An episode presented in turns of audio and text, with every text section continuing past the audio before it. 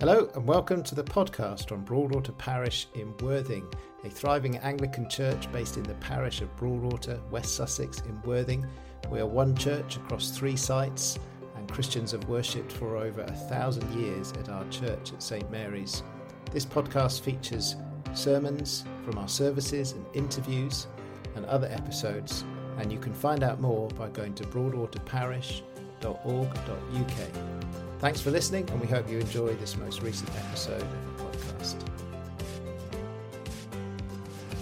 Good morning. The reading today is taken from Hebrews chapter 1, verses 1 to 4, and you can find this on page 1201 of the Church Bibles.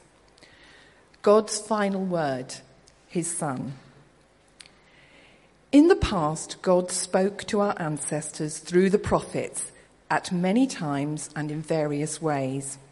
But in these last days, he has spoken to us by his Son, whom he appointed heir of all things, and through whom also he made the universe. The Son is the radiance of God's glory and the exact representation of his being, sustaining all things by his powerful word. After he had provided purification for sins, he sat down at the right hand of the majesty in heaven. So he became as much superior to the angels as the name he has inherited is superior to theirs. This is the word of the Lord. Good morning. Good morning. It's so lovely that the sun is shining. August may be beginning now. Um, I hope you are having a good summer, what we're having of it. Let's just pray. Father, we thank you for your word. Thank you for the truth of it, the beauty of it, and thank you, Lord, that that word sustains us daily. Amen. So this morning we're in Hebrews and we're, we're going through the letter of Hebrews uh, for the next four weeks through August, four, five weeks. And we're going to be thinking about this morning um, God using Jesus to speak, but also the next few weeks, Jesus is greater than the angels, Jesus greater than Moses, and Jesus greater than priests. And Hebrews um, background there is it's a, it's a lovely letter we don't really know who wrote it. I think the assumption's often been that Paul wrote the letter. But if you're a theologian or a scholar, you would know that the uh, letters written by Paul have a different flavor and a different writing, and different way. So these, we don't know who it is. Could have been Barnabas, could have been anybody, but, well, probably not anybody, but a number of people. Sorry. Uh, but it, it's not Paul as far as we know. But it's written to a group who'd been uh, a Jewish group of people, Hebrews, that's a Jewish language, Jewish group of people um, who'd converted to become Christians. Remember, the letter's been written uh, the beginning of the first century uh, when the new Christians were starting, and all the first Christians were Jewish. They'd become Christians, and this is before Pentecost, before the time when Christian, Christianity is opened up to everybody, to the Gentiles as well. And these Hebrew people, these new Christians, were very dedicated to God's Word. They're very dedicated to God's Word. If you read Hebrew, I went to about one lecture at college, I realized it wasn't for me, but if you read Hebrew, you'll be able to read that. Dedicated to God's Word. They believe in the Bible and the Old Testament. But what the, re- the reason the letter's been written, one of the key reasons, is that they've got such a trust in the Bible and in the old prophets and the Old Testament, then there's a danger that they're not fully believing Jesus is now the new way that God's speaking. So it's warning them really that God speaks through Jesus, his son. God speaks through Jesus, his son. The real authority now is Jesus' son. Now, if we're only going to go through the first five um, chapters, but there is a really key verse in Hebrews that I want you to know. And this verse will come up. It's Hebrews um, 13, verse 8. Jesus Christ is the same yesterday and today and forever. Hebrews 13 verse 8. Let's say this verse together. Hebrews 13 verse 8. Jesus Christ is the same yesterday and today and forever. If you remember nothing else from me droning on, remember Hebrews 13 verse 8. If you've got a Bible open, underline it in your Bible. The beauty of having a Bible rather than your phone is your Bible uh, won't, won't actually sort of lose battery and fail on you. And in your Bible, you can be writing in it and making notes. So I'd encourage you to get a Bible. Take one from the back if you haven't got one. You can't afford one. Please take a Bible home with you. Hebrews 13, verse 8. Jesus doesn't change. Now, the Bible is God communicating to us, it is God's Word. And we're looking at these first four verses, four, four verses Hebrews 1 1 to 4. And it's essentially like one long sentence. If you read it and if you look at it and go away later and read it, it's almost like the, the, the, writer doesn't take a breath. There's 72 words, each with meaning. And it's sort of, if someone was saying it, you'd be going, whoa, whoa, hang on, I need to go back and understand what you're saying. Verse 1 In the past, God spoke to our ancestors through the prophets. So it's explaining that's how God spoke to you in the past. But this is the past. Now God is using Jesus. Verse 2 But in these last days, God has spoken to us by his Son, whom he appointed heir to all things, and through whom also he made the universe. Now, there's a lot in there. He made the, but by the way, his son, he made the universe with him. There's an awful lot of things to take in. In these last days, God speaks to us through Jesus.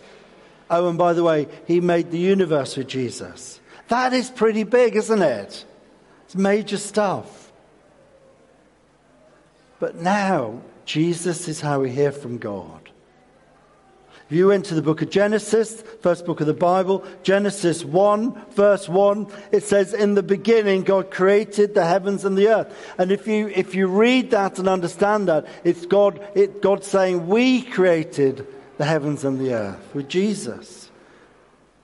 And God, when God speaks, things happen. And all the way through the beginning of Genesis 1, it says, it says 10 times, and God said.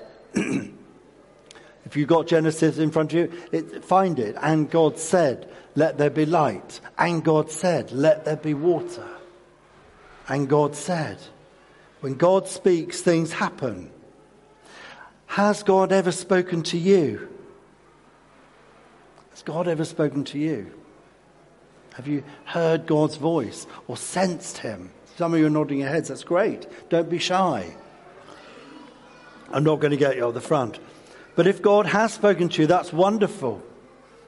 And I'd encourage you to hold on to what God says. And sometimes God says things to us, but it can take a while for those things to come to fruition. Someone once said it's, you know, sometimes with God and God's word, you, you can, it's not a quick fix.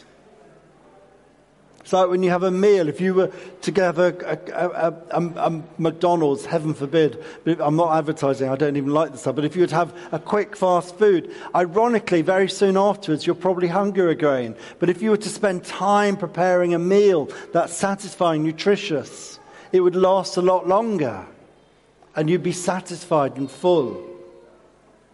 Have you heard from God? How is God speaking to us? Well, I believe God speaks to us through His Word still, through Jesus, the Holy Spirit, through other people. Could be through worship. Could be cycling on your bike. Could be all sorts of ways God speaks to us. We um, were just away as a family at Focus, HTB's Focus, um, the, the, the, people who run the Alpha course. And uh, it's a bit like a new wine camp. It's a four day camp. And we were there um, as a family, and interesting now they're opening it up to more churches. So I'm hoping that as a parish and as a church, we may uh, connect with that uh, next year, and uh, there'll be more details about later on. But at that last year, the one in uh, or, uh, July 2022. A very dear friend of mine, Wayne, who's a vicar in Bristol, um, came up to me on the first night I was there praying and worshipping, and he just came out. I hadn't seen for a while and said, Gaz, I've got a word for you from God. Now, when people say that, you, you take it seriously, don't you? If someone says to you, I've got a word for you from God. Now, I'd encourage you, if you feel you've got a word from people with God, do test it. Because sometimes words can be not so good. But this was Luke 3, verse 9. The axe is already at the root of the trees, and every tree that does not produce good fruit will be cut down and thrown into the fire. And I pondered that verse for a whole year. And when I was on sabbatical, I'd written it down in my diary and I thought about it and I prayed about it. And I thought, well, Lord, what does this mean? And I kept thinking, oh, I know that's going to happen or this is going to happen. And sometimes God's word, it just takes a while. So we went back this year and um, I saw Wayne very briefly, just went to say hi, didn't catch, him up, catch up with him. And I just thought, well, that word, what was that word about? And when we came back from Focus, uh, we were back here on Monday afternoon, and I thought I'd just text Wayne and not to say nothing happened, but, you know, catch up with him. And as I was walking past the parish centre, and Carl's already shown it a minute ago, this tree had fallen down at the parish centre. Now, no one had told me about it, and I'm not sure many people had noticed it because it, it fallen. And my first thought was, it's a shame it didn't miss, it missed the parish centre because we were really given the PCC time to really think about. We've then got action a bit more. But I then remembered that word and thought, well, I don't know what that means still. But a tree, and someone said, well, there was no axe, but God was the axe, and we do need to burn it. But I don't know what that means for maybe me or the parish. I don't know. Someone said it, it could be God uprooting us and changing things. That's great. I, and I think with God's words, they're always positive, though. And, you know, for whatever reason, that axe fell, that tree fell down. God's timing, though, is different to ours. And sometimes we need to wait for God. And there's a word, an old fashioned word called dwell on God. Listen to God. And very often we want that quick fix. We want the fast food. We, you know, even the programs we watch now on television, like Netflix, we don't really have to watch the adverts because we can fast forward them. We can't wait. And actually, sometimes with God, in God's economy, it's very different. And we do need to dwell in His Word. That might be, I'd encourage you daily. That's again what home groups can do. Spending time together and dwelling in God's Word. Now, some of you have had words like this as well over the years. And maybe you still haven't seen the answer to that word God's given you. And some of you are waiting on the Holy Spirit, on God to act. And maybe even questioning, what did that mean? What happened there? What Bible verse are you pondering on at the moment? What verse is God speaking to your heart about? Spend time asking God what He wants to do. I was talking about, I said a moment ago, you know, God speaks to us in different ways. And I, I, I remember when I was single and I was cycling uh, through a part of London with lots of trees uh, on a, in a park on my way to work. And I was prayed again. I said, Lord Joe, will I ever get married? And as I was cycling through these trees, it was when there's, the, you know, the blossom, the wind blew, and all this blossom fell. I looked ahead and I thought, gosh, it's like a wedding. And that verse came back to me Genesis 2, verse 18. The Lord said, It's not good for man to be alone or woman to be alone. And I thought, gosh, that felt like a real promise that I would get married one day. Now, I didn't meet Susie for another six, seven years, but I held on to that verse. What is God saying to you? And how long are you willing to wait for God? Because dwelling in God is going to be the, the way that you really spend time and listen to Him. What are you waiting for? And for some of us, there are family members and spouses who do not know the Lord and children, and we long for them to. Dwell in the Word of God. Find those promises in the Bible. Spend time waiting. Hebrews 13:8 Jesus is the same yesterday, today and forever. Jesus doesn't change. Do you trust him in that? And, and maybe for some of us here this morning, we you know, we, we, we come to church for, for many different reasons, and that's great. We, we welcome all. We want you to be coming to church and be part of this, this family in a sense. But for some of us, we don't quite know God yet. We haven't quite, maybe home group feels a little bit too, too distant. Maybe sometimes the worship we can't quite connect with. well, I'd encourage you, come on the Alpha course. If you're curious about what does this mean, and, and I know one or two of you who, who've come regularly and, and God's touching your heart, you don't quite know what it is. You can't quite put it into words. I'd encourage you, come and join us 1st of October here at St. Mary's on this Alpha course. And maybe for others of you, your faith feels a bit dry or it's not quite what it was. That first flame feels like it's gone out. Come and join us on this course. As we look in uh, Hebrews over the next few weeks, if you can, I'd encourage you to read through the letter, particularly the first five chapters of Hebrews. It's an encouragement for Christians, a reminder that Jesus is the way to God. Jesus died on the cross so we can be restored to the Father. And perhaps you think, well, actually, God won't speak to me. I'm, I'm not good enough or I'm not that enough. But God will speak to you. He will find you wherever you're at. But it isn't always the instant thing we want. None of us really are good enough. All of us have a past, but we're looking to the future, to where God heals us and restores us, and where Jesus, the same yesterday, today, and forever, connects us to the Father. Let's pray. Father, I thank you that you love us. I thank you that you sent Jesus that we could be restored to you. And thank you, Father, that Jesus is the same yesterday, today, and forever. May we know that in our hearts today.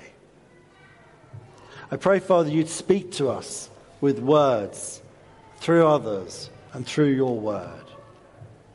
And you'd remind us of the love we have for you. Amen.